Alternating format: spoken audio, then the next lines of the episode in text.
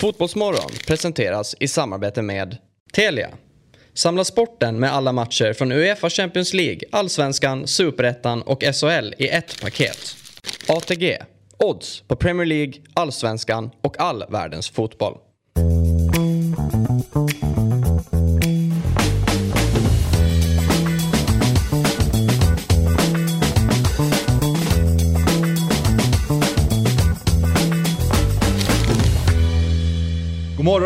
Och eh, hjärtligt välkomna till eh, Fotbollsmorgon. Det är fredag och eh, vi är framme vid den 16 september 2022. De här fredagsprogrammen har ju varit lite småspretiga Viktor. Vi har inte riktigt fått fäste kring liksom hur, vi ska, eller hur vi ska jobba. Vi jobbar på samma sätt men Ja. vilka som ska sitta här och så vidare. Men det, det har ju kallats för C-laget. Ja, ja. Du och jag här är ju ändå C-lag, det får vi ändå säga. Men det är ju skönt. Jag, jag är, Vi- vi- jag är alltså, har- stolt C-lagsspelare. Ja, och vi har ju liksom, vi har ju inte några, du vet när, när eh, Jesper och David och Robin kliver in på måndagen där alla har ju sådana förväntningar på dem och de ska vara roliga och det ska listas liksom. Ja. Vi kan ju bara, alltså, vi, vi slår ju, vi har ingenting att förlora. Nej det har vi faktiskt inte. Vi, vi, vi kan bara ta oss uppåt. Ja. Tapper däremot Ja. eh, är ju mer A-lag än vad vi är. Han är ju inte i C-hyllan i alla fall. Nej absolut inte. Det känns ju nästan förnedrande att gästa C-laget på det sättet att man... När vi börjar med att beskriva oss själva som det här är, det här är det sämsta som vi har att erbjuda Ja. dem. Och så, så, Tapper. Robin Berglund har ju slutat svara när jag hör av mig. nu. Du är fredagsgäst Ja. numera. Eh, Men ja, Ni, var, ni var ju ändå nära. ja, vi var ju goda vänner fram till det här kom igång. Nej, vi ska se till att göra fredagsprogrammet till det bästa. Ja. Eh, det är planen. Det har väl varit lite olika eh, liksom, fall varför det har varit eh, lite frånvaro och sådär. Men det kommer sätta sig fint tror jag fredagarna. Hantverket. Och, hantverket Exakt. Ja. Jag tänker att fredagslaget kommer bli en sån Bodo Glimt-resa liksom. Alltså, Exakt. om bara det blir två säsonger då så kommer ni köra över hela fotbollsmorgon sådär med åt- 80 gånger bättre program eller vad man får räkna med istället för poäng. Mm, eh, och så kommer alla känna att var fan kom de ifrån? Och så kommer man börja analysera er och sen kommer alla försöka härma det här fredagsavsnittet. Och det kommer bli, eh, kommer bli stor, stort tror jag. Det, det är det vi hoppas på. Och det är ju trevligt att du nämner Boda då. För vi ska ju faktiskt eh, ringa upp eh, Raymond. Rashid. Ja. Eh, som jobbar med spelutvecklingen eh, i Bode. Det ska bli spännande att se lite, höra lite inifrån där eh, hur det funkar egentligen i, uppe i Bode. Och sen ska vi även eh, ringa upp Häckens tränare Per-Mattias Högmo. Eh, bara en sån sak klockan åtta. Och sen vid 8.30 där någonstans så ska vi ringa upp Jesper Karlström också. Eh, som ju fortsätter spela bra fotboll i Polen. Så är det. Eh, Så att vi har ett, ett matigt schema idag och det är många personer vi ska prata med. Ska vi se om vi hittar lite tid att prata mellan oss tre också? Mm. Ja exakt, vi ska väl kanske också ta, ringa upp Jon som vi pratade med igår, som Mm. var på plats i Belgien. Och så sitt Malmö förlorade då. Eller han, jag vet, inte- jag vet inte som han var på matchen, han snackade ju igår om att han var ju sjuk, han visste inte om han skulle få dra dit. Men han var i alla fall på plats där, de var ju typ bara 150 till resten de snackade om. Nej, Mardröm åker Så- ner dit, inte får gå på matchen, sätta sig på en pub, se matchen, Malmö vänder till 2-1 och sen Ja. torskar de med då. Ja. Det var väl ehm, två representativa säsongsmatcher för de svenska lagen igår va? I Europa. Att det kändes som Malmös säsong väldigt mycket deras match och Ja. Djurgårdens match kändes väldigt mycket som deras säsong liksom. Ja, faktiskt. Eh, att de, de lyckas vinna ändå och Malmö lyckas förlora ändå kändes ju. Det kändes ju exakt som, som den allsvenska säsongen har varit hos de två lagen. Att, eh, att Djurgården har en sån säsong där allt studsar deras väg. Och så, så som det gör för lag som vinner ligor. Liksom. Eh, och Malmö har en säsong där allt studsar åt andra hållet och inte riktigt funkar. Liksom. Det kändes ju verkligen så när man såg matchen igår tyckte jag. Eh, det här programmet heter ju Fotbollsmorgon och det gör det för att vi pratar... Eh, För att vi börjar 07.00. För att vi börjar 07.00. eh, det är just exakt det. Men sen är det ingen fotboll inblandat. Ja. Nej men vi pratar mestadels fotboll. Men ibland så hittar vi in i lite andra grejer också. Vi sa, och, jag ska säga det, när vi liksom höll på och byggde upp eller pratade innan vi startade programmet, då sa vi så här att det ska vara 90% fotboll och 10% övrig sport sa vi. Jag vet inte riktigt hur vi har fördelat Mm. nu, det ja, men, och nu ska vi hitta in i den övriga sporten. I några minuter i alla fall. För vi 10 måste också bara nämna att eh, Roger Federer igår avslutade sin karriär. Ja, Vad eh, betyder det för dig? Inget, alltså, verkligen. Men jag är ju någon slags, eh, slags eh, verkligen eh, tvärsnitt av fotbollskille som inte mm, följer någon annans. Alltså jag följde ju, som många andra, liksom all sport när man växte upp. Liksom. Men det gick någon skarp linje när jag var typ 17 eller något, där jag liksom släppte allt annat. Och nu har jag ingen koll, alltså ingen koll på någon annan sport överhuvudtaget. Alltså, ibland kan man kolla in och se att hockey finns och bli livrädd för att liksom, Oskarshamn och Rögle är bra. Och man bara, jag har missat för mycket. alltså, eh, men... Där håller Nej, jag men med om. Hockeyn Federer- är helt utcheckade på ja, Ja, ja. jag också. Jo men det är väl så här, det är väl en sån som man vet att det är liksom en, vår, en av vår tids stora. Så där, men jag följer ju liksom inte tennisen. Så det gjorde väldigt lite med mig. Jag Kände, jag hade någon spaning om att det var den sista atleten som hette Roger. Ja, det, The Last Roger. det, det är, Ha, vad har vi? Ja, men det fin, finns det inte lite spanska så här, Roger Ibanez, heter han inte det? Eller, ja, jag ute och. Roma mittbacken. Ja, exakt. Som nu eh, Ja, han heter blev fan Roger. uttagen till eh, sist- Brasiliens... Eh, Sista riktigt stora. Ja, Det är ju ändå, det, alltså- det är inte, Ibanez är inte riktigt samma klass som Federer om man ska Nej. prata jag kännedom världen över. Alltså, det är- Rå- Rogerligan, där leder. Ja, det är Roger Milla som precis just där bakom har liksom. Men, Så Roger är ju ett sjukt bra namn. När man säger, det, det, det, det ligger så bra i munnen. Framförallt funkar det uppenbarligen på alla språk. Roger. Fan, vi pratar om en brasse nu och det är många svenskar och så har vi uppenbarligen en schweizare också. men visst har man inte tagit in att Federer heter Roger? Nej, det, för det låter ju också mycket coolare när de presenterar honom och säger Roger Federer. Då är det wow, vilket mäktigt namn. Det är ändå de- många namn som eh, på svenska, när, man, när de, alltså, att de, de, de, de, gör, de gör sig bättre på engelska Mm. än på svenska. Ja. Många, många, många namn. Och det är ju Roger är ett skulle jag säga att alla våra namn Ja, är. jo. Eh, Alltså, nej, jag menar bara vi som sitter här nu när jag tänker lite snabbt på det. Till exempel eh, Viktor på svenska låter ju, jag ska inte säga mjäkigt. men du förstår kanske vad jag Ja, menar. mm. Och sen när man säger Viktor, Absolut. då, då lägger jag också till lite basröst för att det ska bli coolare. Mm, det är, eh, 30 sekunder sidospår här. Att mitt namn är ju mycket märkligare än man tror när jag heter Marcus. För det var att min pappa ville döpa mig till Mark, för att Mark Hughes var hans fotbollsspelare. Och så fick, Oj. eh, favoritfotbollsspelare liksom. Så fick han inte det för mamma. Och då ljudade han liksom fram att Mark Hughes blir ju Marcus och Marcus liksom. Så att jag är ju alltså döpt till Marcus efter Mark Hughes. Du, framförallt så heter du ju inte Mar- eh, Marcus då, du heter egentligen Mark, Mark Hughes. Hughes. Exakt.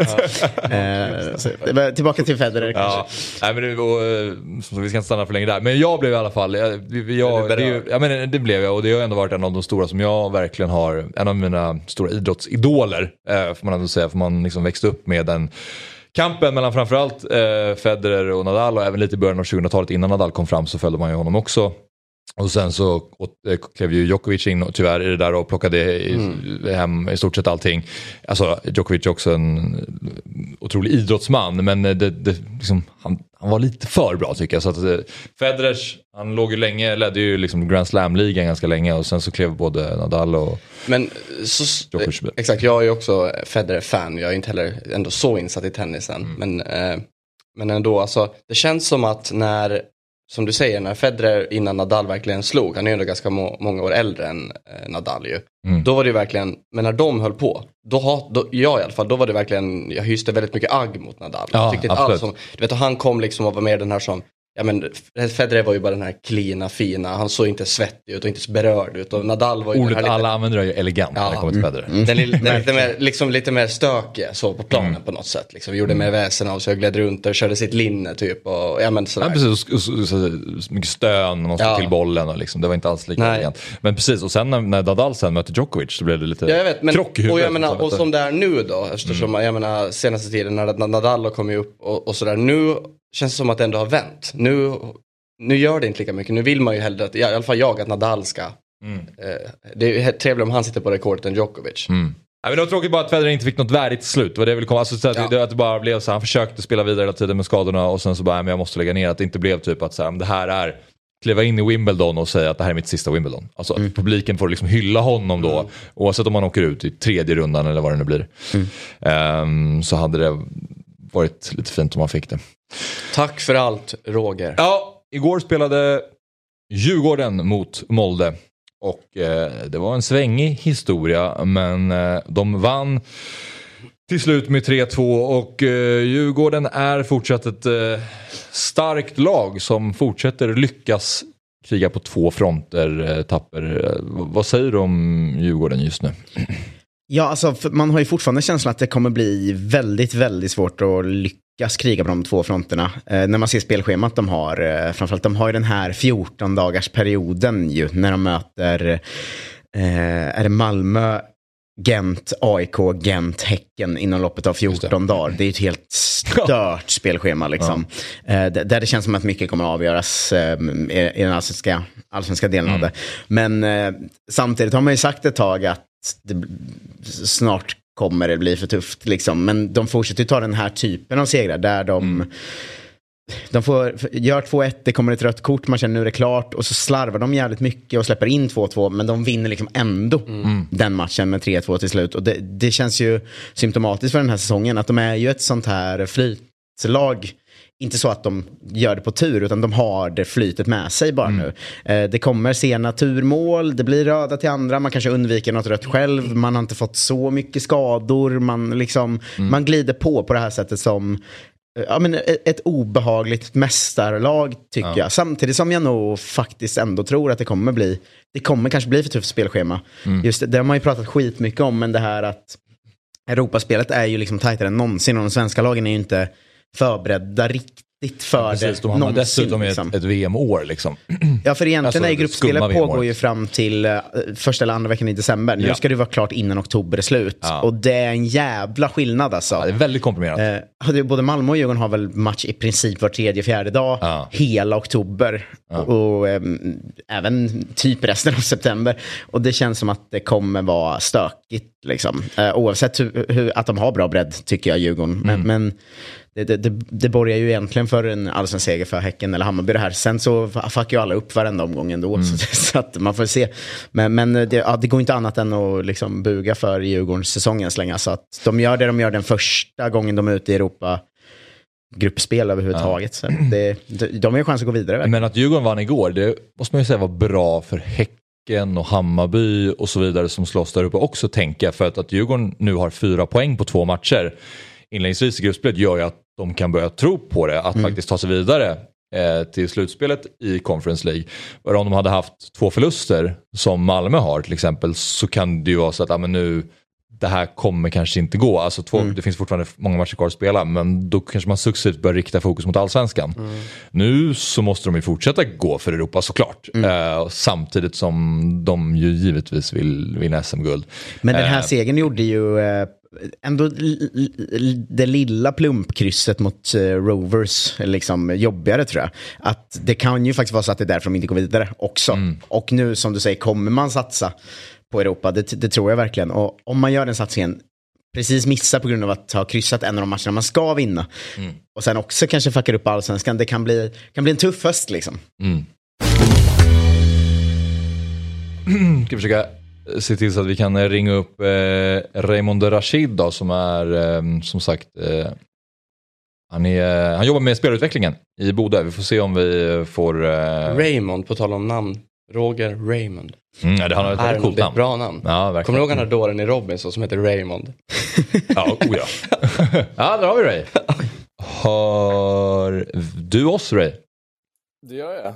Oh, och jag, jag. Ni hör honom också? Mm. Ja, visst, det verkar funka bra det här. Mm. Var du på, på match igår? Jag var på match igår. Mm. Var hur, eh, hur var stämningen?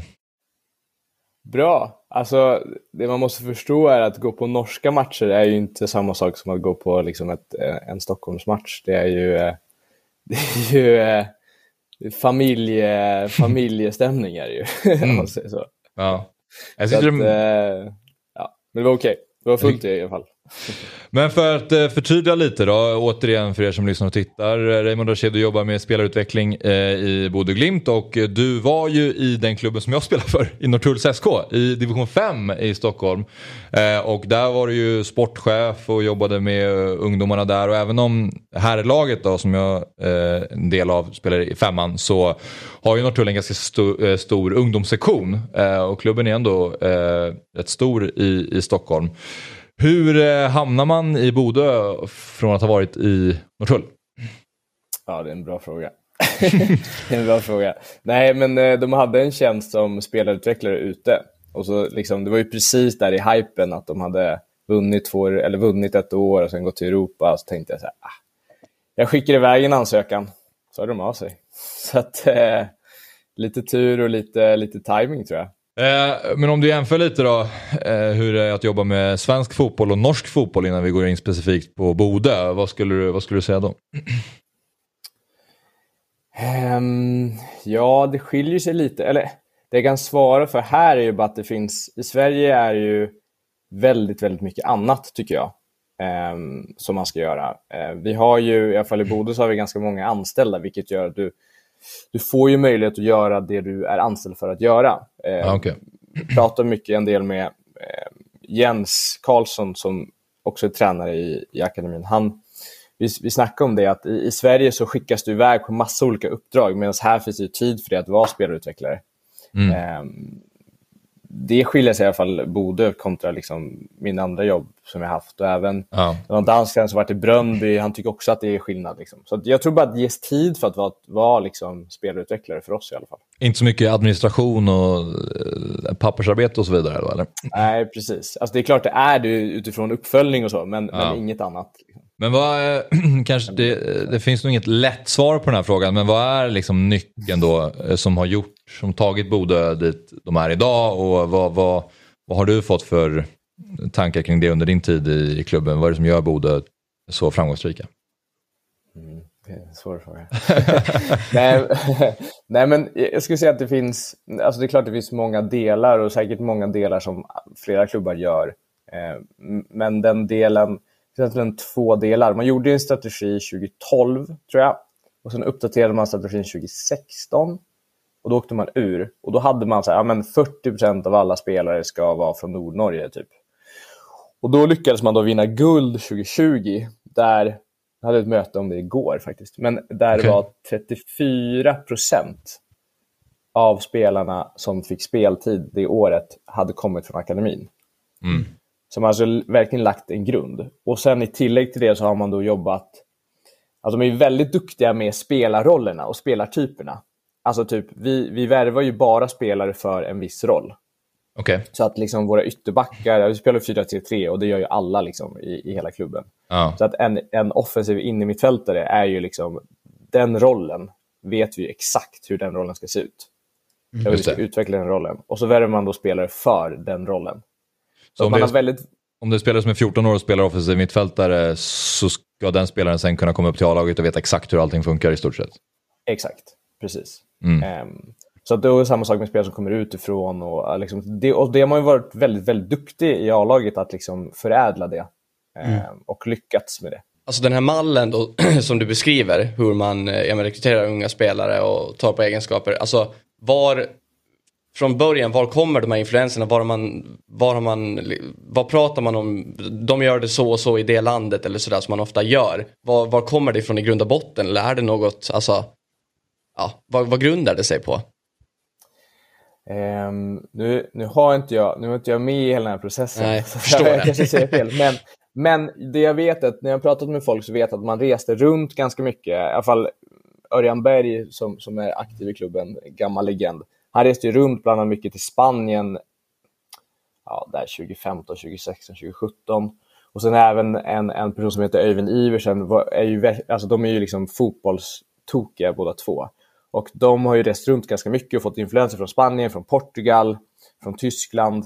Eh, och sen har de då försökt tillsammans då med då Kjetil i A-laget och även då med, med Greg som kom in nu 20, som kom in 2018, har de då försökt bara hur kan vi få de här influenserna in i Bodös kontext? Liksom?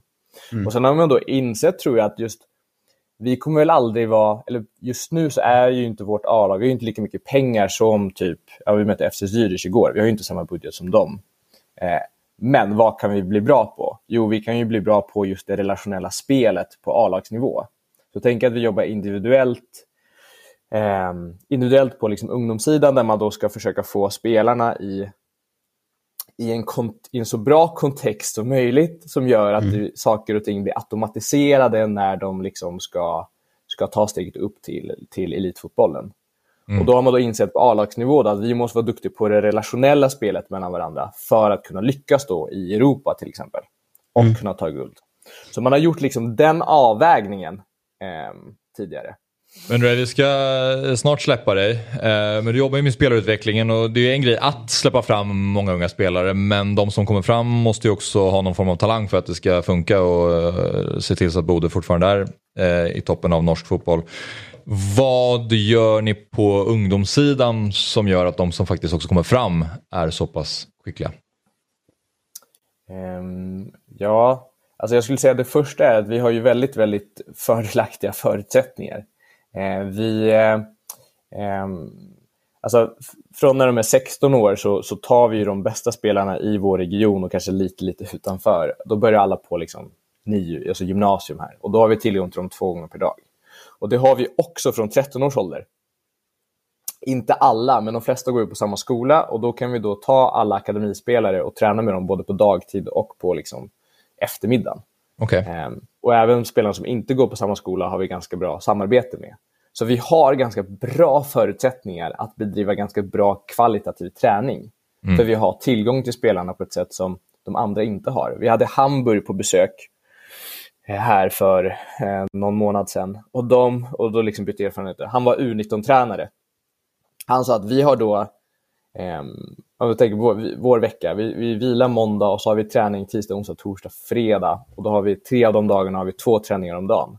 Hamburgs U19-lag har tre träningar i veckan och de har träning halv sju till åtta och då kommer spelare från alla möjliga håll.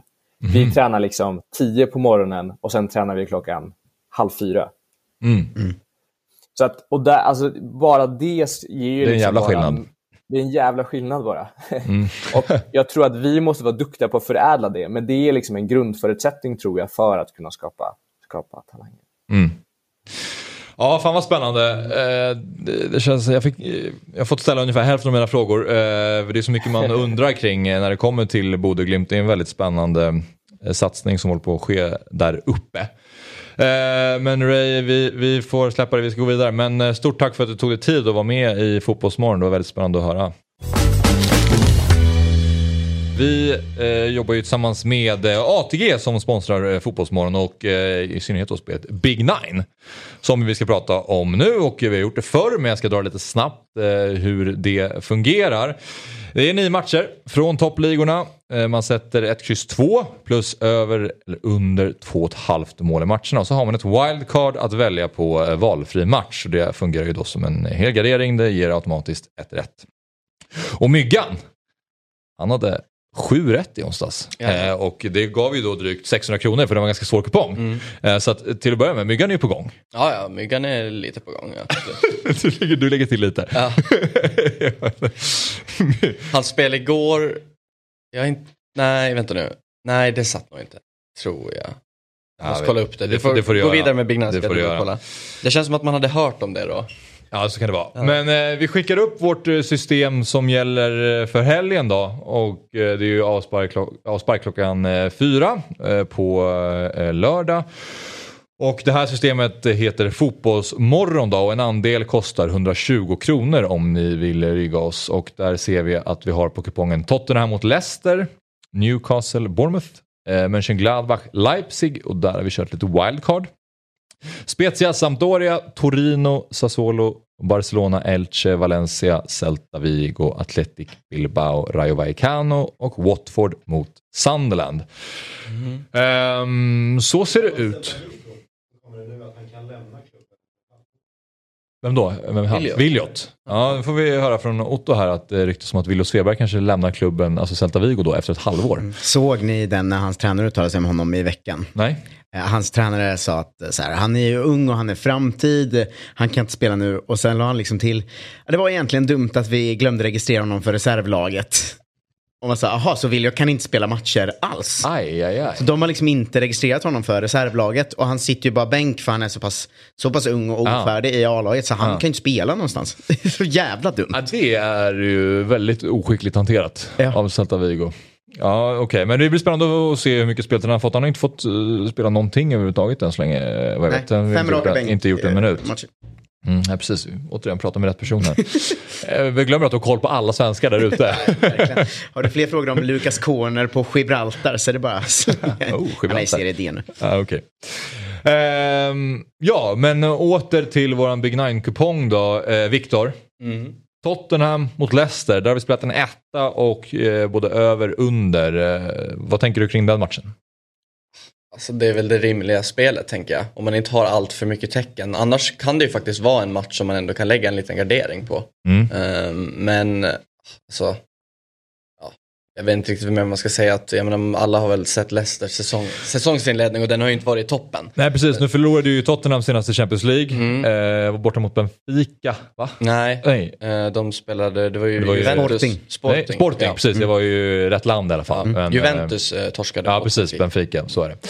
Eh, De förlorade mot Sporting, eh, Lissabon och... eh, Men Leicester är ju fortsatt väldigt, väldigt svaga primärt defensivt. Så att på hemmaplan så bör Tottenham studsa tillbaka här och ettan är, är fin. Däremot så kan det ju vara så att jag tycker att det är rimligt att ha med underspelet för att Tottenham har ju, de har inte liksom sprudlat framåt. Så det kanske inte blir 5-0 i den här matchen. Det känns som en jävla 2-0 match va? Ja, precis. Och därför känns det skönt att ha med undern också. Det Där. blir väldigt intressant också att följa om, eh, om man vågar bänka Jungmin Son nu, om Kulusevski får en start. Det har ändå varit ett gäng matcher från sidan nu och det känns ju som, bara om man har på Twitter och så att man, och engelsmännen också, alltså, de vill ju, jag menar, de vill ju ha in honom i elvan. Han är ju nästan den som varit bäst. Och det känns som att Richarlison ändå kommer fortsatt få spela. Så det, ska, det vore väldigt intressant att se Richarlison, Kulusevski och Kane som trio Mm. där uppe.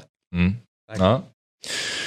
Och eh, om vi rör oss vidare till eh, match två då, Newcastle apropå svenska. Där har vi ju Alexander Isak eh, som väl startar hoppas vi. Ja, det kommer han göra. Mm. Och Bournemouth har ju inte varit ligans vassaste lag. De vände ju mot Nottingham och vann med eh, 3-2 på något märkligt sätt. Men de har också förlorat till exempel med 9-0 mot Liverpool. Och, Newcastle ser starka ut efter alla värvningar de har gjort. Så borde ju de vinna den här matchen ganska komfortabelt. Verkligen. Jag ser alla som håller på att spela Fantasy Premier League också, alla håller på att bygga sina wildcard nu ju. Och det känns som att alla tar in typ tre Newcastle-spelare. Så, så här, det är ju mycket som talar för dem. Och de ser ju faktiskt bra ut. Man får ju tycka vad man vill om allt runt omkring och ägande och så, men det, är- det är ett bra jävla lag alltså. Mm. Ja, och eh, jag som följer Barcelona, match nummer 6. Där har vi spikat ettan och över och det går inte att säga så mycket annat än det. Det kan inte bli någonting annat i min bok. Alltså Rayo Vallecano som Barcelona kryssade mot i premiären 0-0, de har också öppnat ganska starkt. Så att det är eh, ett, ett ganska eh, bra lag i La Liga. Men Elche, de har ett kryss. De har en poäng, det vill säga eh, än så länge den här säsongen. Och även om Barcelona också kommer från en förlust då, mot eh, Bayern München så skapade Barca mycket chanser. Gör en bra match, det är Bayern München borta, det är de svåraste matcherna du kan spela i fotbolls-Europa. Eh, så det ska inte påverka dem för mycket. Nej. Den är ju solklar. Det, det är inte så mycket man behöver lägga. Det, jag menar, visst Lewandowski han gjorde ingen mål nu, men han vilades ju i liga. Vilka var det Barca slog nu i helgen? Cadiz. Ja men precis. Han, nu kommer, han kommer ju starta. Hoppade in och ja. gjorde typ ett mål och två assist. Ja, och sånt där. Nej, det, alltså. Nej, det, det är klart att om man verkligen vill jaga de rejäla pengarna, eh, ta med ett kryss och eh, om du verkligen vill krydda till det så ta med eh, tvåan. Men- ligger procenten på Barca 1, typ 95 kanske. Det måste ju vara någon. 98. 1% 98. kryss, 1% två. Alltså då om man har ett tecken över så då. Så är det och eh, kom ihåg att det är en 18-årsgräns för att spela och eh, om du eller någon känner att du upplever problem med spel så finns stödlinjen.se till hands.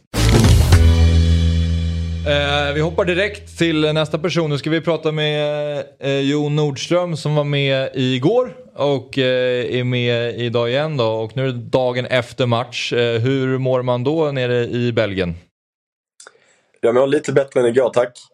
Men eh, jag gick till arenan, chansade och eh, fick eh, nödgas till att gå hem i halvtid faktiskt och, så, och se andra halvtid hemma på telefonen på hotellrummet. Okej. Ja, för de som inte var med oss Precis. igår då, så Jon var ju rest till Belgien då för att följa Malmö och var sjuk. Det stämmer. Riktigt eh, fin feberfrossa hela natten inför gårdagen. Ja, men eh, du fick se första halvlek på plats då och sen eh, andra via telefonen. Men eh, hur summerar du Malmös insats i, igår? Det, det, det känns som att det är både bra men så, så liksom, det räcker inte riktigt hela vägen just nu. Nej, det är väldigt symptomatiskt någonstans att vi... Eh, vad ska man säga? Alltså det, förra året tror jag att vi hade, kunnat vinna en sån här match. För då hade nog cynismen suttit där och vi hade inte byggt ett lag som hade velat spela en helt annan fotboll. För att när ni pratar Bodö och om vi pratar Royal Gilloise som igår, så de har ju en grund att stå på där allting sitter samman. Det gör inte MFF 2022. Eh, inför året så vi har värvat åtta spelare i år och det är ingen som är tänkt att spela det spelet som Åge spelar. Det som vi spelade igår. Eh, så hade vi, hade vi haft spelare som var köpta för det och då jag vill inte säga tur för att vi har, det är inte otur längre att vi har så många skador, men hade Lewicki varit i någon form av fas, hade AC fått spela, så hade vi nog inte blivit så baktunga som vi blev i första halvlek, där vi inte riktigt får grepp om bollen. Eh, med AC som både kreatör och motor, till skillnad från Zeidan som kanske inte är den motorn på det sättet. Och jag tror framförallt inte heller att vi har släppt in mål nummer två och tre med en defensiv mittfältare som Bonke, som ju blev skeppad och inte ersatt, eller att Vicky då återigen hade varit i form istället. Mm. Nej, för det, det, känns ju ändå verkligen lite som du är inne på, att truppen är ju tillräckligt bra för att, eh, för att liksom kunna spela jämnt mot Braga och, och givetvis också kunna slå Union. Men det är väl någonting med att det bara liksom inte klickar just nu och sen är det såklart att ni precis har gjort ett kärnaskifte också. Ja, precis. Så att det ska bli otroligt intressant att se vilken riktning som Malmö FF tar nästa år. Och de kör vidare med Andreas Eriksson och Robin Astered som är kanske lite mer tiki-taka i sitt tänk. Jag vet att de har varit eh, nere i Barcelona och tittat rätt mycket och inspirerats där. Mm. Astered, mm. alltså vår chefscout då igen om jag inte nämnde det, eh, var ju assisterande förra året i Värnamo med Jonas Tern. Och den sortens fotboll är ju någon form av antites till den raka, tunga fotbollen som eh, Harede står för. Så var det tar vägen nästa år och vilka spelare som kommer in och vad Malmö bestämmer sig för kommer bli ett jäkla vägskäl. Och där pratade ordförande förra fredagen, för förra fredagen nu, om att eh, tittar man på de, mest, eh, på de bästa tränarna de senaste tio åren i Malmö så är det Åge, Jonas Tomasson och Rössler. Så kanske det blir ett steg tillbaka ifrån den satsningen. Vi får se. Mm. Hur vill du se fördelningen nu då i, av satsningen Allsvenskan kontra Europa League när ni nu har noll poäng på två matcher i, i Europa? Um, vad tänker du kring, kring det? Det är en jättebra fråga. Jag, eh, hade vi vunnit igår, eller tagit poäng, så tror jag att vi hade fortsatt maxa Europa League. Nu så blir det väldigt svårt och då tror jag att det blir 100% Allsvenskan. Eh, och det, jag tycker att vi har så pass stor trupp att vi hade kunnat köra på på båda spåren. Mm. Men, men nu, nu så tror jag att de kommer lägga, lägga mer krut på Allsvenskan, det tror jag. Ja, eh, men eh, Jon, eh, vi ska faktiskt eh, låta dig återgå till, vad, vad väntar nu då? Är det flyg hem strax? Jag befinner mig i Löven där matchen spelas på mitt hotell och jag kommer väl gå rakt till sängen igen nu och försöka sova så många timmar jag kan innan planet går hem vid fyra tiden. ja, just det. Och sen ska vi se, vilka möter Malmö härnäst? Helsingborg. He oh, det är Helsingborg. ju derby. Just det. Yes, på söndag. Just det. Ja, det är viktiga matcher eh, här framöver för Malmö. Det känns som att alla allsvenska lag, alltså det är, nu, nu drar det ihop sig. Och eh, det är stora matcher precis hela tiden. Eh, men ja, tack för att du var med Jon och lycka till i helgen mot Helsingborg. Nu ska vi se här. Per-Mattias Högmo, hör du oss? Yes. Härligt. God morgon. God morgon. Hur mår du? Jo, vi mår bra. Vi är är klar för en ny dag här på eh, Gothia Park Academy i Göteborg. Ja. Eh, hur, hur trivs du med livet på hissingen? Vi trivs gott. Eh, gode kollegor, god kultur och, och gode faciliteter. Så mycket ligger till rätta för att skapa ett gott fotbollslag. Per-Mattias Häcken gör ju en eh, fantastisk säsong. Och eh, Senast dock, så eh, matchen innan Kalmar så var det eh, kryss mot Degerfors och sen så var det eh, kryss även mot, mot Kalmar. Eh, vad tänker du kring de senaste insatserna? Eh, vad är det som har gjort att ni inte har lyckats eh, vinna matcherna?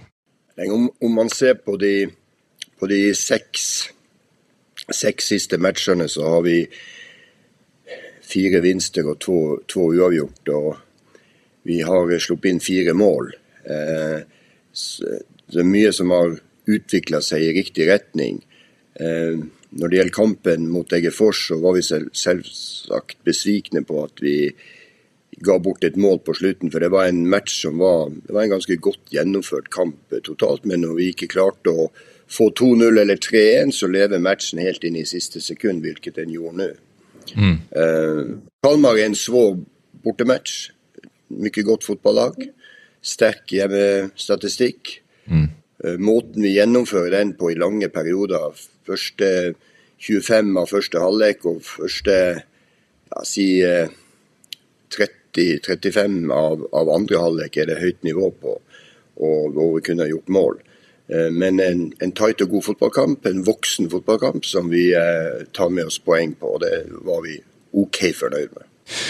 Men Per Mathias, Häcken är ju ofta ett topplag i allsvenskan och hänger ofta på i guldstriden ett tag, men sen så orkar man inte hela vägen in och, och knipar det SM-guldet. Vad tänker du talar för att Häcken i år vinner SM-guld?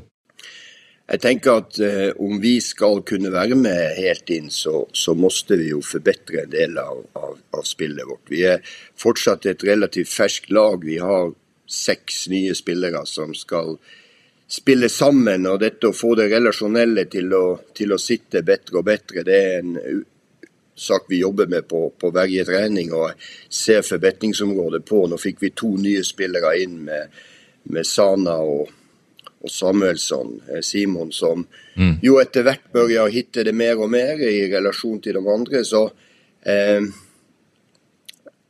jeg tror at vi, Hvis vi klarer å ta noen snäpp sist, sa jeg at vi måste utvikle kantspillet vårt. Det kom gradvis bättre och bättre i kampen mot, eh, mot Kalmar.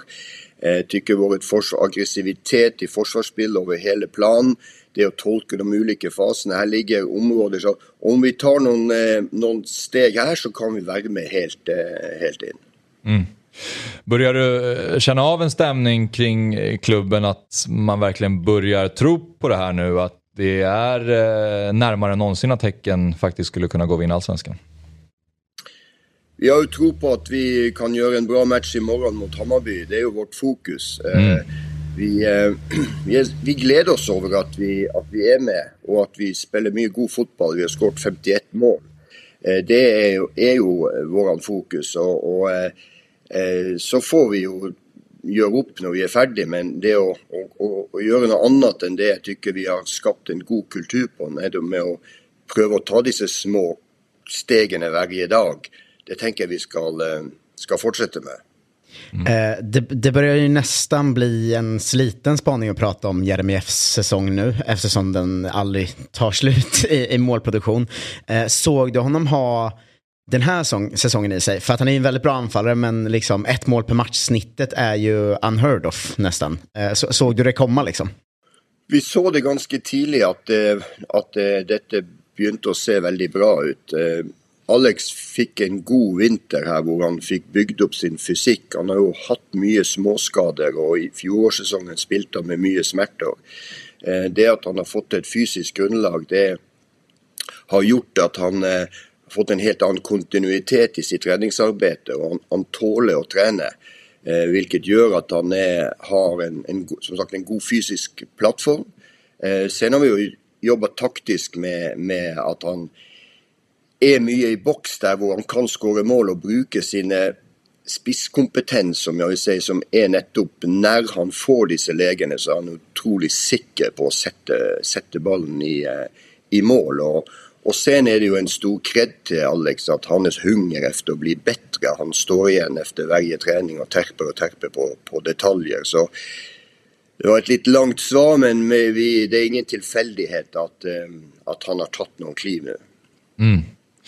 Ja, för han, eh, I somras så ryktades det ganska mycket om Jeremejeff till olika klubbar, dels i Allsvenskan men också utomlands. Hur mycket tryckte du på att du inte ville att Alexander skulle lämna klubben för att ha honom kvar till en eventuell strid om SM-guldet?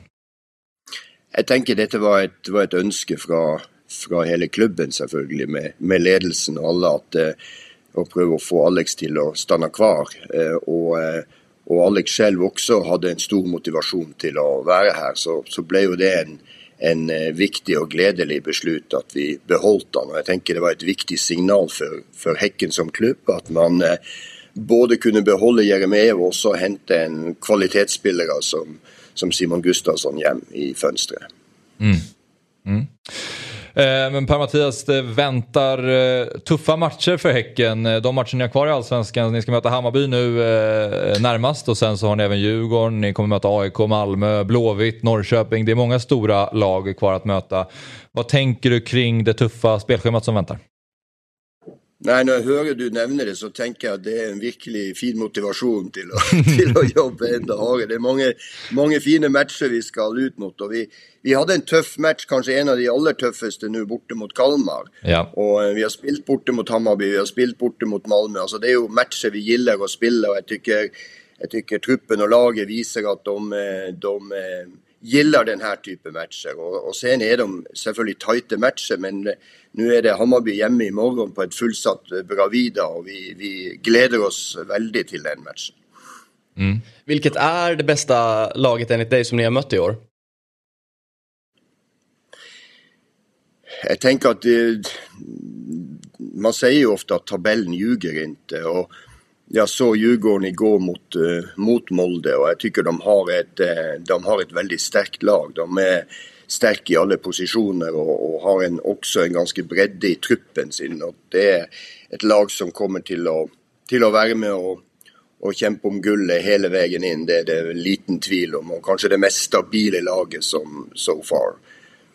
Mm. Vi, vi, nämnde i det tidigare programmet just för att Djurgården vann nu och man ändå har bra läge att ta sig vidare i gruppen, att det kanske på något sätt kan gynna ja, men, er och även Hammarby i toppen. Eh, ser du eh, på, det, på det sättet?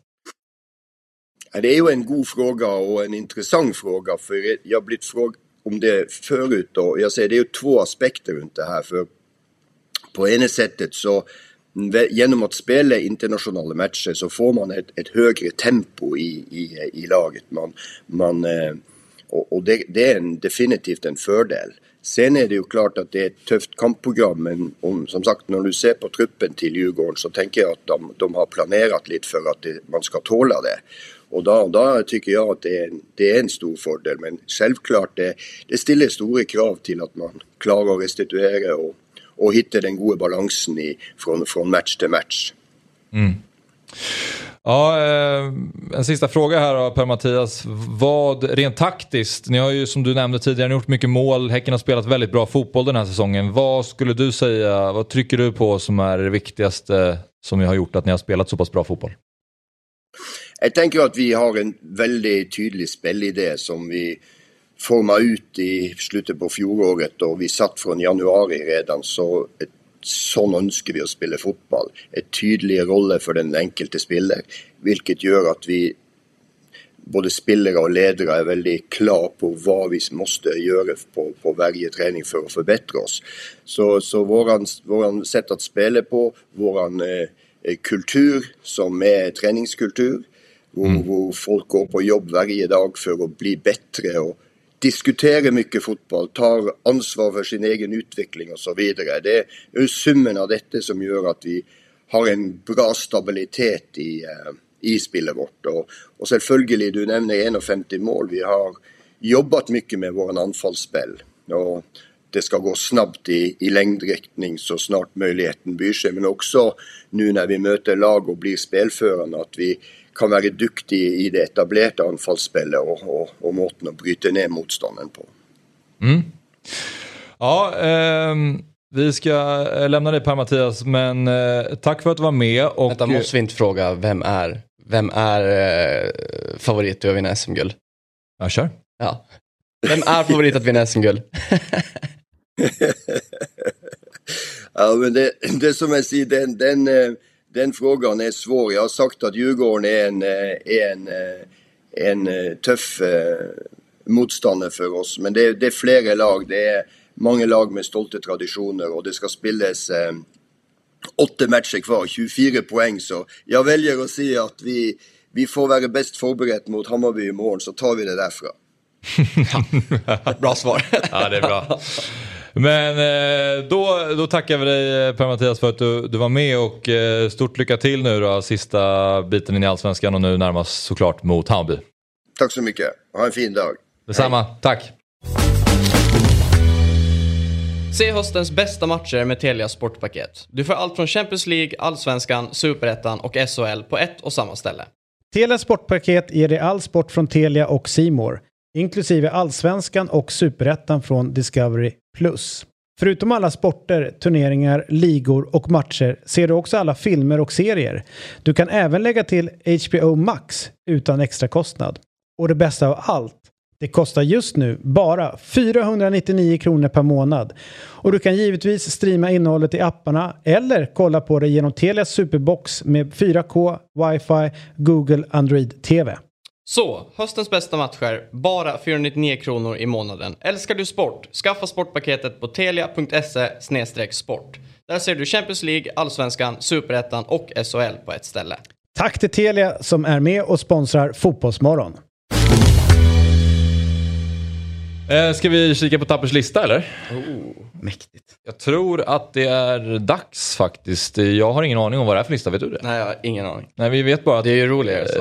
eh, Tapper har en lista och Ja. vi ska ta del av den. Eller, om, eller är det en lista? Det är en, lista, en slags lista. En slags lista?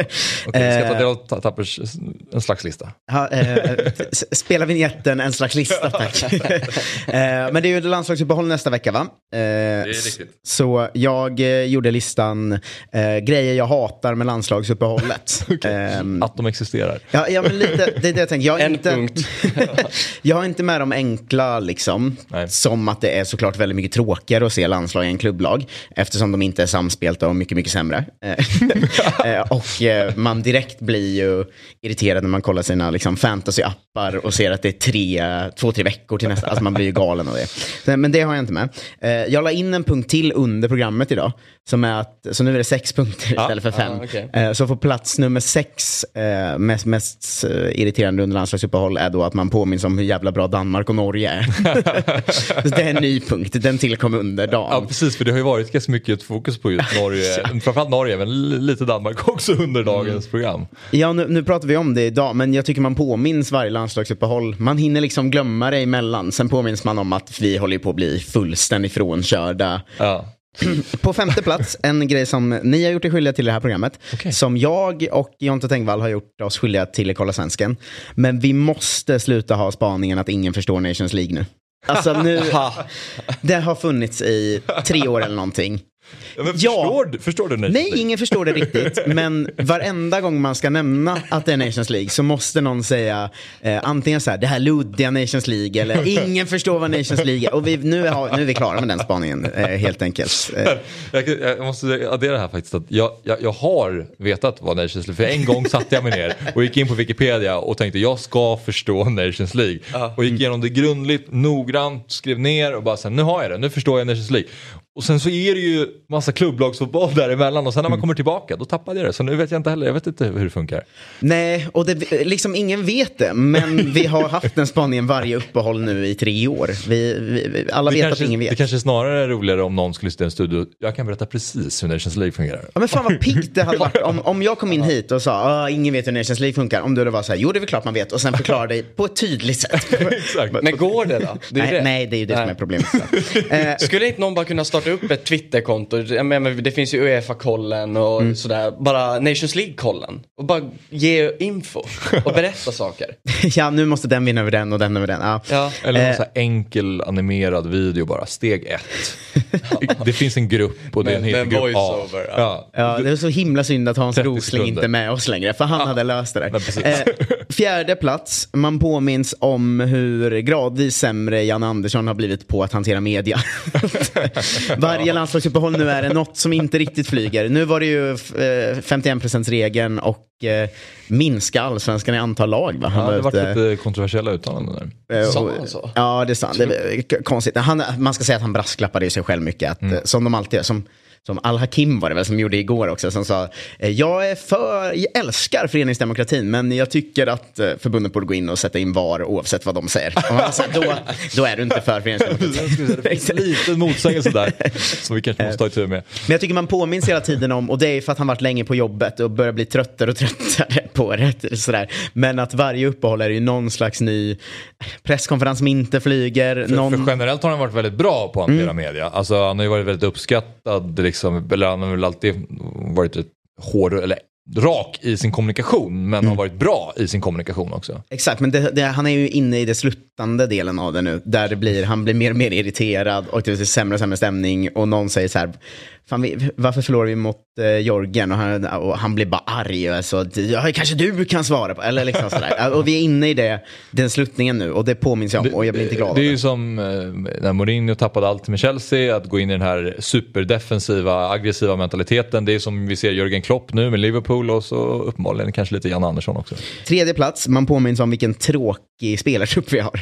Gud vad tråkig den är. Varenda intervju man ser från den håller man ju på och, och, och, liksom svimma av tristess av. De som är de mest spännande, alltså Isak och Kulusevski och sådär, de är också jättetråkiga. Alltså intervjuerna är ju så Kulusevski intetsägande. ju vara lite, han kan ju bjuda på lite grejer. Ja, lite... om man jämför med Augustinsson, men inte om man jämför med en helt vanlig person. För Alexander Isak är ju väldigt slipad i intervjuerna Mm. och ser till att säga precis rätt saker. Och han känns ju väldigt medietränad. Jag vet inte om han är det, men han är nog bara klok. Liksom. Vet att Mm. jag, får inte säga fel saker, då blir det rubriker. Men det gillar man ju inte. Man vill ju att de ska säga fel saker så att det blir rubriker. Ja men det är att man liksom eh, varje gång tänker så här, "Åh, lite kul nya talanger och sådär. Och sen är det så, just det, det är BP-robotar bara. alltså det är liksom så himla tråkigt gäng. Men där har jag då krystat in topp ett, eh, en liten sidolista här. Topp ett, eh, roligast grej som har hänt en av våra nu är vi inne på en annan parallell lista. Nu är parallella Okej. listan. För att jag vill påminna om att det ändå finns en kul sak som en av våra landslagsspelare någonsin har gjort. Eh, och det är i, i podden... Eh, Hur många Liv... punkter har den här listan? Nej, den har bara en. Ja, okej. Det har bara hänt en rolig grej Han har någonsin. också sex punkter. Men eh, podden ett, Li- ett liv på läktaren minns ni? Eh, Maja Nilsson, eh, just Livet på läktaren. Livet på läktaren, ja, precis, ja. Ehm, Och eh, Sanna Guidetti. Eh, exakt, de, de hade ju en podd och då släppte de ett avsnitt med eh, de bortklippta scenerna ur podden. Eh, Okej. här, här är det som liksom klippts bort. Och där gör, har då Victor Nilsson Lindelöf den kanske konstigaste och roligaste scenen jag har hört i podd. Som är att Maja kommer in i ett rum och säger eh, du måste flytta dig. Eh, jag, ska, jag ska podda och det är för dåligt internet i vårt andra rum. Sådär, ganska rimlig sak. Ja, det får man eh, säga.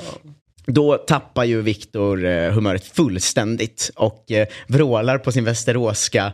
Fattar du, ser du inte att jag har ett Notting Hill-mode? Jag kollar ju på Notting Hill, Maja. Och så kommer du och klampar in som en jävla åsna. Eh, och redan där känner man det här är underbart. Liksom. Det här finns kvar i, de, i deras podd.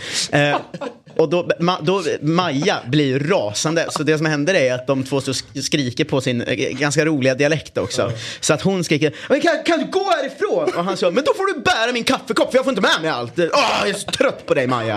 Eh, Det funkar inte. Det är inte det som är problemet. Nej men det funkar bättre med wifi. Men det är ju Notting Hill på TV. Alltså jag hade världens mode här nu. Ja, förlåt. Nej men du fattar inte. Världens mode. Ja. Men jag, och jag försöker skaffa mig ett jobb och en karriär. Det är lite viktigare än ditt mode när du äter köttbullar och kollar på Notting Hill. Ursäkta mig. Ja, men jag tror du fattar alltså. Du går runt här som en jävla åsna. Bara, "Uh, uh, Ska in här, jag ska in här, jag ska in här. Sätt dig med ner kommer du efter två minuter. Nu får du gå. Nej, nej. Tyst nu. Du får hjälpa mig att bära. Och det momentet... eh,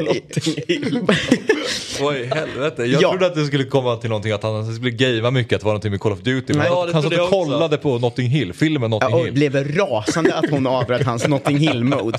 Eh, så att det kan man ändå påminna sig själv om när man tänker på hur tråkigt landslag vi har. Att Notting Hill-mode-klippet finns där i Livet på läktaren, eh, podden fortfarande. Eh, Jag gillar dina, den här babushka doll listorna Ja. som då bara som förökar sig. Det är en lista i en lista i en lista i en lista. eh, plats nummer två på listan. Eh, I den ordinarie listan då. Är vi tydliga. tillbaka? Ja. Eh, det ständiga varför, eh, det har jag, jag, jag har gjort många gånger också ska vi säga, mycket av det här är ju självkritik. Men det ständiga varför är inte Ishak med positionerandet?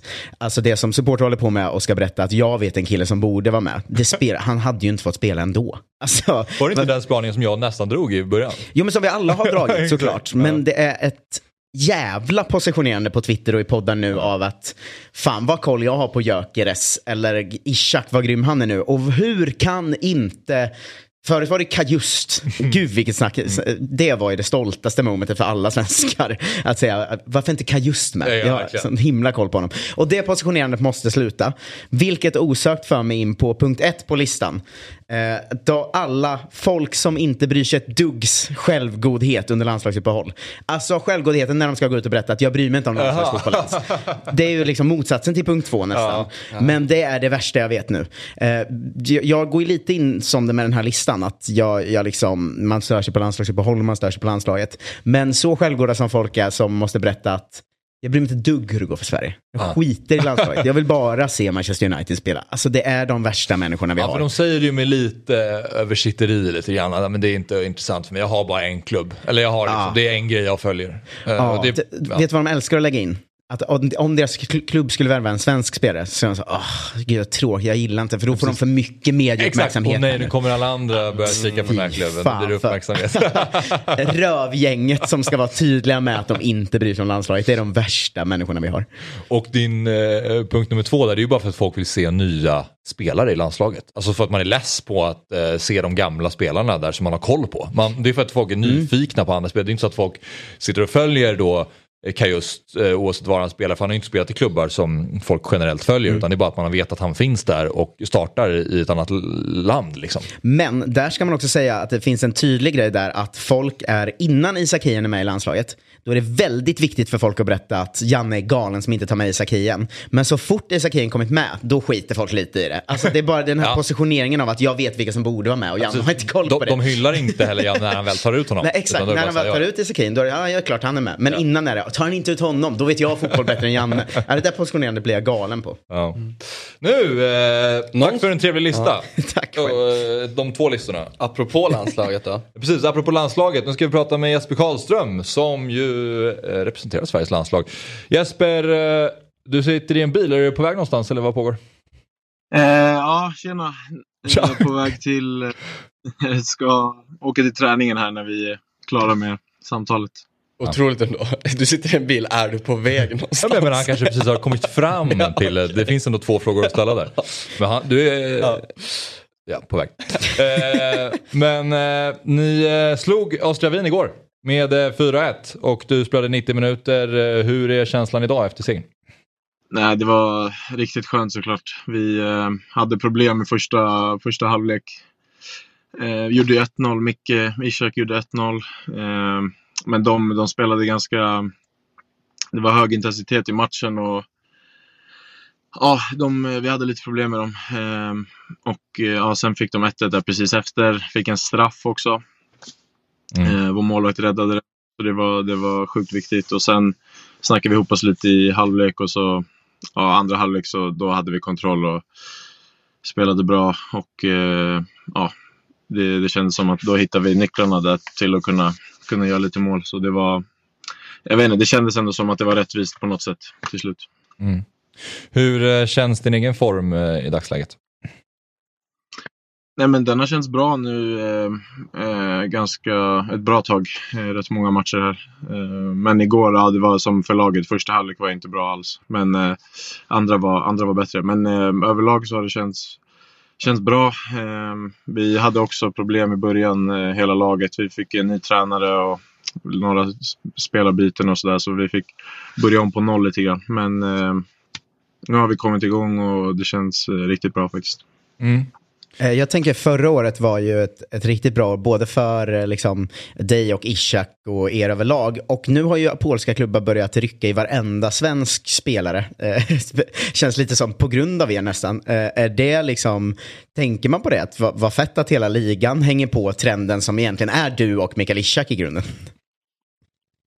Eh, jo, men det är klart att man märkte av det lite grann. Eh, sen var väl, jag kom ju från allsvenskan. Micke har ju en eh, fantastisk karriär med spel i Bundesliga och i flera olika länder. Så att eh, det var väl, han kom ju lite från en annan hylla på ett sätt. Men ja, det är klart att vi tillsammans har eh, eh bättrat på ryktet för svenska spelare här i Polen. Mm.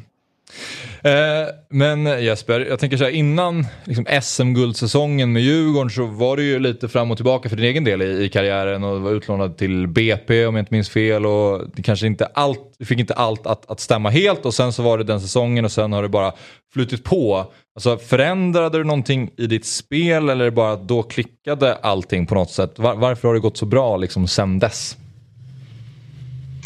Eh, många faktorer såklart. Mm. Eh, där, när Kim och Tolle kom in så blev det som en eh, ny start för mig. Och sen så, ja det har jag ju snackat om förut, men jag eh, har jobbat ett tag med Petter Andersson. Ja. Så det har hjälpt mig också väldigt mycket. Det är skönt att ha honom. Och sen, ja men Kim och Tolle gjorde också väldigt mycket deras syn på fotboll och då körde jag på bara liksom och det passade mig väldigt bra. Det spelsättet och ja, fick en bra försäsong och sen eh, med självförtroende och allting och, och då sen efter det så har det egentligen bara fortsatt. Så det var ju det 2019 som det, som det blev en, som en liten nytändning kan man säga. Mm. Och när det kommer till samarbetet med Petter Andersson, då är det främst den mentala aspekten av fotbollen, eller hur har ni jobbat tillsammans? Ja, men det är egentligen allting. Eh, både på plan, alltså rent fotbollsmässiga saker, Mm. men också, ja, som du säger, mentalt. Eh, bara allt möjligt som människa. Så att, eh, eh, nej, men det, det hjälpte mig väldigt mycket och det har jag tagit med mig liksom hela tiden. Det gjorde att jag kände mig också mycket tryggare när jag flyttade till Polen. Sen var jag, jag var ju 25 också, så att man, är, Ja. man lär sig och får mer erfarenhet. Men jag kände mig väldigt redo liksom, när, jag, när jag kom hit till, eh, till eh, Polen. Mm. Hur jämför du polska ligan med allsvenskan? Eh, nej, men det är ett, eh, det är ett steg upp, eh, skulle jag säga. Liksom ett tempo och eh, sen så här, spelare, kvalitet. Det finns ju många bra spelare här också, men eh, det är väl framförallt tempot och fysiken som är, som är den skillnaden man kan känna direkt. Ehm, och sen, ja, just med fysiken, det blir inte lättare av att det nu när det, när det kommer in i oktober, november, december med planerna som är lite halv eh, risiga ibland. Eh, då blir det ju lite dueller och så. Men eh, alltså det är också en helt annan sport på konstgräs om man jämför med allsvenskan. Alltså det går inte att jämföra med, Nej. med konstgräs och gräs. Det blir när man, eh, nu när man har spelat så länge bara på gräs. Liksom. Ja. Men det, jag gillar det. det. Det passar mig ganska bra. Ehm, jag kom in också i det här snabbt i Polen och fick förtroende. Fick eh, spela hela tiden och, och sen ja, har det bara rullat på. Liksom. Eh, en fråga om din svenska kompanjon då, nu när jag redan frågat om er båda. Hur stor är Ishak där nere efter? Han vann väl årets anfallare och ni tog ligaguld och det känns ändå som han, eh, han, han, som en sån spelare som kan vara mycket större där än vad vi andra Kapten vet. i laget liksom. och så vidare. Ja, exakt. Eh, Kapten och hans fast målfacit och poängfacit är helt brutalt. Eh, och nu, jag tror han har gjort, vad sa vi igår, nio poäng på de senaste fyra matcherna. Alltså. eh, och det är några dåliga lag direkt. Eh, Nej. så att, eh, nej, han är jätte, jätte, jättestor här. Det är som du säger, man, jag tror inte man fattar riktigt i, i Sverige hur stor han är här. Och han ju också, han har inte spel, han spelade i Assyriska när han var typ 17 år i Superettan. Och sen har ju han varit utomlands efter det. Så att alltså i Sverige, och eftersom att han inte varit med i landslaget så mycket så man förstår inte riktigt heller hans karriär och hur bra han är som spelare tror jag, om man inte liksom har stenkoll. Så att, eh, nej, han är kapten här, jätteuppskattad och absolut, eh, ja, ja, det är givet, men en av våra viktigaste spelare. Det är inget snack om saken. Eh, Ligger du på Janne eller? Och den- Nej, jag, jag känner inte riktigt att jag har det mandatet. Men, Men, det är klart att jag blev jävligt... borde Mikael Ishak spela mer i landslagsfotboll? Ja, det, jag, jag, kan inte, jag kan inte svara på det, men jag kan säga att, eh, jag kan säga att han är en fantastisk spelare och människa också. Det, det är som jag sa, om, eh, i Sverige har man nog inte riktigt eh, så bra koll på hur, hur bra han är som, som spelare. Hur, hur, eh, jag menar, du, du är ju ordinarie i, i klubblaget nu, viktig där, det går bra för er, du var ordinarie i landslagstruppen senaste samlingar. Vad Känner du att har du ytterligare ett steg i dig, typ en topp 5-liga i Europa eller något i den stilen? Eh, jo, men det är klart att man eh, nu efter förra säsongen och när man kom in i landslaget och, och fick eh, känna på det och så, man är en viktig spelare här. Så det är klart att det känns, eh, känns bra att man, man skulle kunna det hade varit kul att se, se nästa steg liksom. Eh, och, och, testa på en ännu högre nivå. Samtidigt så trivs jag jättebra här. Vi, det är en bra nivå på, på vårt lag. Vi har väldigt bra spelare och eh, nu spelar vi i Europa, får spela mot bra lag. Eh, och jag, ja, jag spelar ju här eh, varje match och känner mig, känner mig uppskattad och vi, vi liksom för de flesta matcherna här i ligan och eh, ska vara ett topplag. Så att, eh, det, det ska man inte heller liksom, det värderar jag högt också. Så, ja. ja så man, helt enkelt. Men ja, det hade varit eh, kul såklart någon gång att testa ännu högre steg. Hade du några spännande bud i somras? Nej, det kan jag inte riktigt påstå eftersom att de, jag har ju två år, eller ja, den här säsongen och en säsong till på kontraktet så att eh, det var, de ville väl behålla oss eh, alla liksom som spelade mycket förra säsongen och lite mer erfarenhet kanske så det var, det var väl aldrig riktigt eh, aktuellt eh, från eh, Lech Poznan heller. Så nej. det var, nej det var, och vi, det började ju direkt med Europakval och, och ligan började lite tidigare också på grund av VM. Så det var liksom bara fullt fokus på, på Lech Poznan eh, direkt. Men nej, det, det, jag kan inte påstå att det var aktuellt med någonting. Nej. Men du är med i landslaget igen som sagt och det är lite sådär småmärklig landslagstid nu med eftersom Sverige missade VM då så är det lite ointressanta eh, matcher just nu skulle man kunna säga och det är mängder av skador. Vad tänker du inför den här landslagssamlingen? Eh, nej men eh, jag har väl inte tänkt så mycket ur ett större perspektiv. Det ska bli sjukt kul att vara med igen. Eh, och komma dit. De gångerna jag varit med innan så har det varit sjukt kul att komma dit och träna och få liksom eh, ja, det är så många duktiga spelare och, och kvaliteten är hög så att eh, det ska bli kul igen att komma dit. Och sen just med matcherna så Ja, vi får se. Det var ju Slovenien mötte vi sist eh, borta där. Då vann vi ju så att eh, där ska vi nog ha bra eh, chans eh, hemma.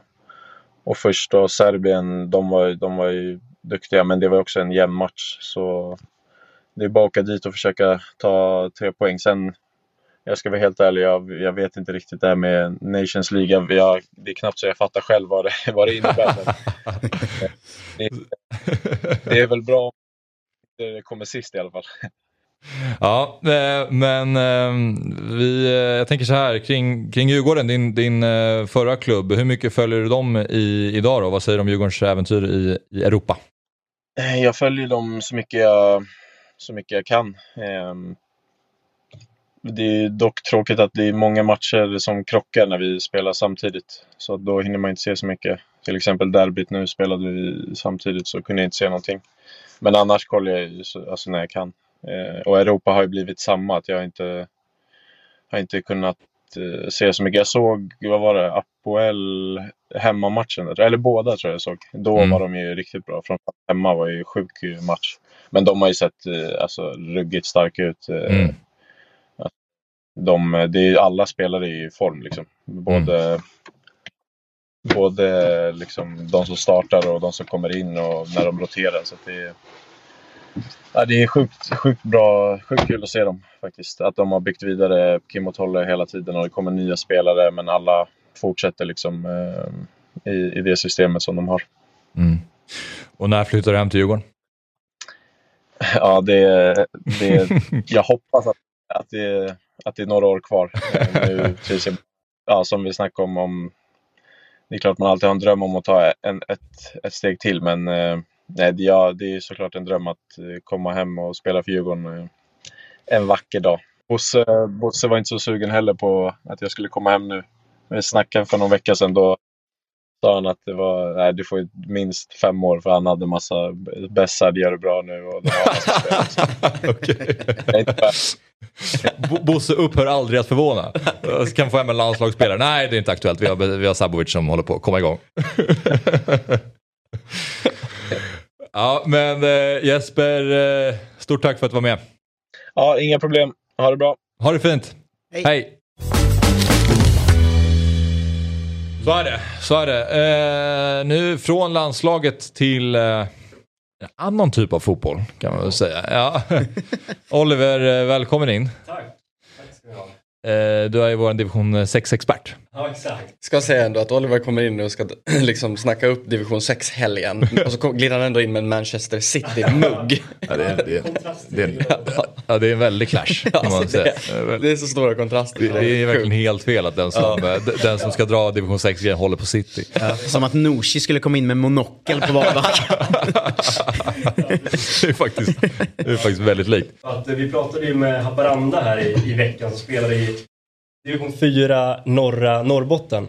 Eh, den serien är lite speciell för det är ju, har ju gått drygt, ja men jag tror att de är runt 80 spelade matcher totalt. Och eh, de hade ju inte en enda oavgjord eh, match hittills eh, i den serien. Smått otroligt. Men igår då så tog den här Nej. eh, lite otroliga sviten slut. Tyvärr. Nej. Eh, Hedens Ja. IF och Pålänge. ja, Och kolla på det där också då. Ja. 1-2, 2-2. Nej, precis. Så att det är Hedens IF här mot Pålänge GIF. Eh, slutade 2-2. Då är ju Björn Blombäck som, eh, som är den stora sumparen eh, här. Så vi, Alltså Björn. Men måste ju- också Pålänge att man, alltså 87-90 minut. Ja, Ja, jag lägger nog det här primärt på Heden tror jag. Ja, ja, hela laget kanske ska ha det. Eh, som alltså gör eh, kvitteringen sent eh, i den 87 som ni är inne på och sen i 90 minuten. Så att eh, det blir inget mer eh, um, oavgjort fritt i den här serien så att vi kanske tar och myggar av den här serien. Att du tappar all relevans plötsligt. Jag tycker ni borde skaffa han Björn som gäst. Ringa, muta honom, bara skälla i fem minuter och sen lägga på. Ja, det är ingen dum idé. Ja. Nej men så vi rör oss till vår favoritliga eh, liga istället, division 6. Eh, ni har ju en tabell där som eh, vi ser här på bild nu. Venestad IF toppar den fortsatt. Eh, de har det fortsatt tufft. Eh, men de möter eh, en bottenkonkurrent, det näst sämsta laget i deras division 6-serie nu till helgen. Så att de, de kanske har chans att ta sin allra första poäng nu när de möter Svenköps IF. Eh, vi, det ska ju dock tilläggas att eh, i våras när de mötte varandra så slutade matchen 7-0 till Svenköps IF. Så det kan ju, ja, det kanske är för mycket att hoppas på en poäng här. Men vi kan ju drömma åtminstone. Jag hoppas på att våra favoriter i Venstad eh, kan få, eh, ja men slå in eh, ett, en poäng där åtminstone. Eh, lite andra matcher. Våra favoriter i Films SK som vi hade lite kul åt. eh, De lämnade ju VO förra veckan så det var ju tråkigt. Men i år, eller den här helgen kanske de har eh, hoppas på en uppryckning och möter Olands FF. Det är också ett konstigt namn. Det är bara konstiga namn i, det, i den där division 6-serien. Eh, de ligger 11 poäng före. Eh, men vi, vi hoppas ju såklart på Lite poäng där. Eh, BK Spark med otroligt fina klubbmärket där som vi varit inne på tidigare. Möter Sveriges Norm- bästa logga va? Ja, verkligen. Det måste vi verkligen säga. Vi måste utnämna till det. Eh, de möter Norrmalms IK eh, på bortaplan. Bottenmöte i division 6 Borås. Eh, Norrmalm ligger två poäng före Spark. Eh, Klagstorp- Norrmalm är inte tvärsstarka då Nej, heller. de är inte, det är inte jättebra heller. Eh, De går inte Klagstorp- som tåget. Nej, precis. Klagstorp får det dock jobbigare. Eh, för de möter då serieledarna. Eh, Skanör Falsterbo. Eh, Aj, låter aj, tufft. aj, det är ju ett klassgäng det där.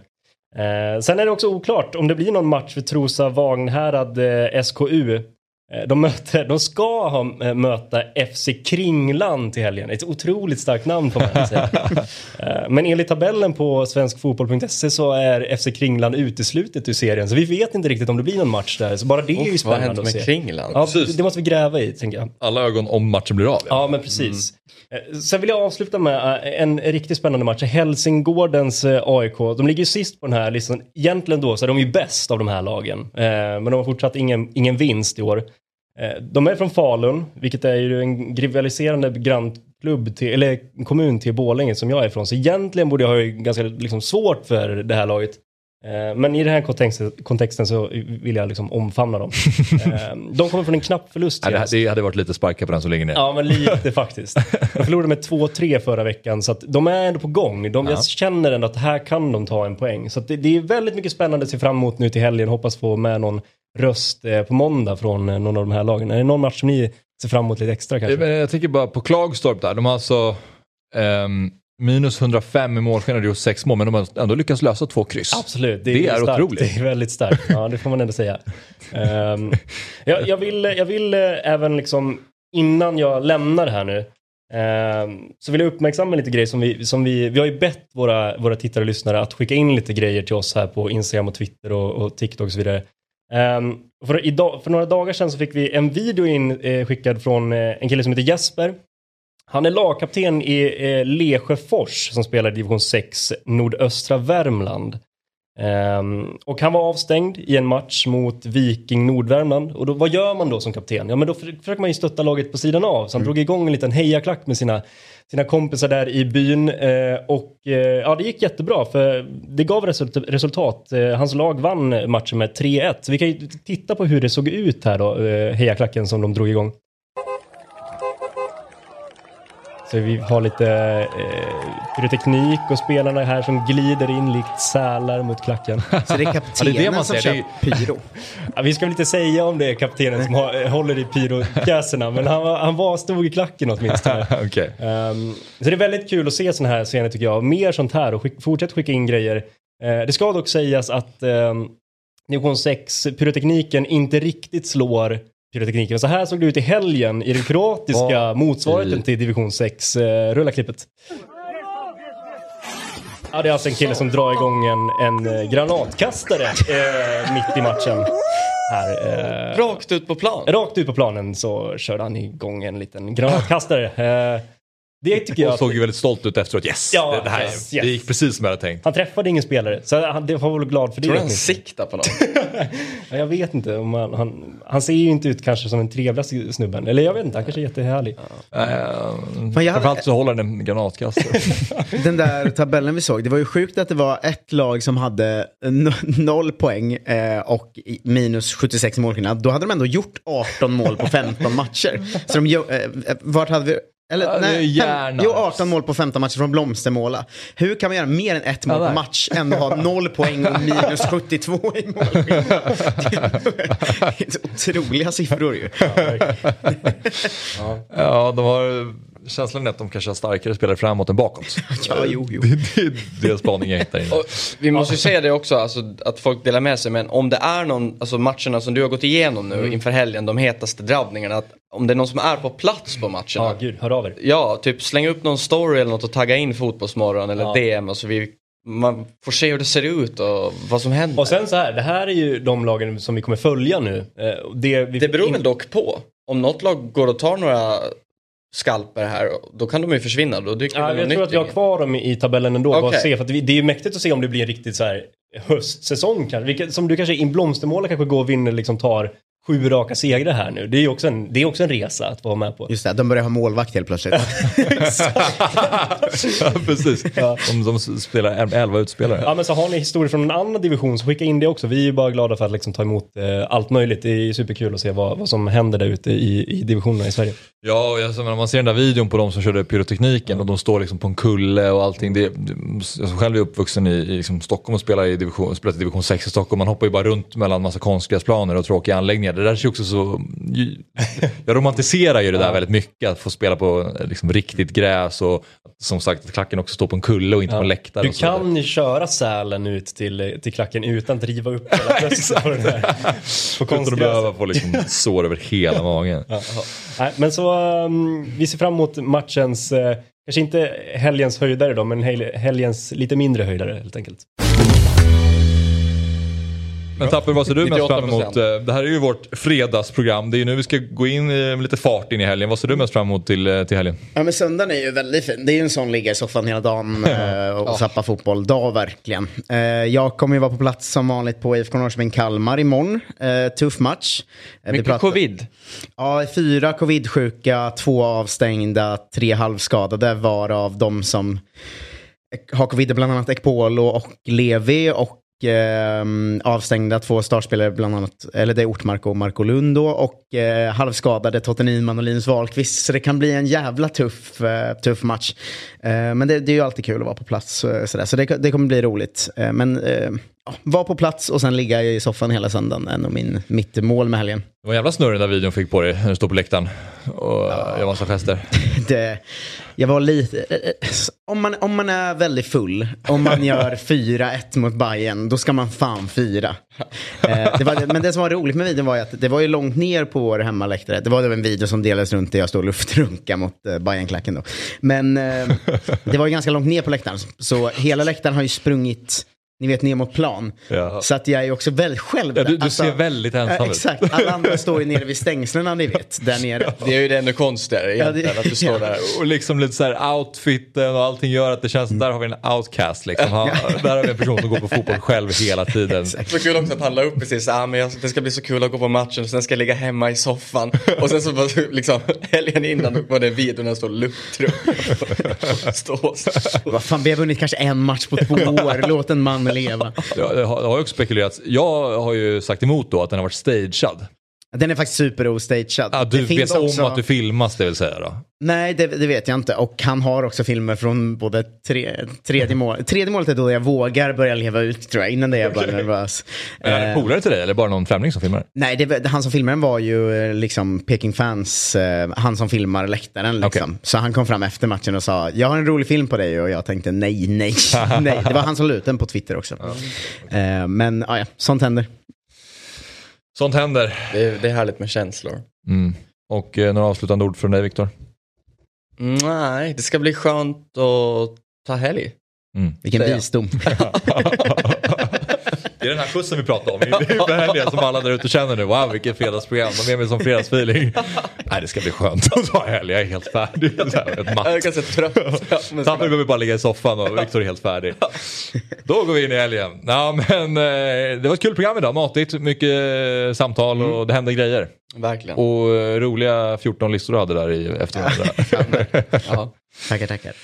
Ja, eh, Eurotalk Weekend är igång 09.00 imorgon. Då kör vi fram till klockan 12. Då ska vi prata ännu mer om den europeiska toppfotbollen. Annars så är Fotbollsmorgon såklart tillbaka igen Och det är på en jäkla måndag. dundervecka som väntar faktiskt. Vi har mycket bra eh, Nästa gäster. Fotbollsmorgonvecka pratar du om nu. Ja, den kommer bli den bästa hittills. Mm. Får vi se vad C-laget ställer upp med på, på fredag. Ja, det är ju det viktiga. Ja, det är ju Ja. Mm. faktiskt det. Ja, men så är det. 07.00 eh, drar fotbollsgång, Fotbollsmorgon igång igen på måndag. Trevlig helg! Fotbollsmorgon presenteras i samarbete med Telia. Samla sporten med alla matcher från Uefa Champions League, Allsvenskan, Superettan och SHL i ett paket. ATG. Odds på Premier League, Allsvenskan och all världens fotboll.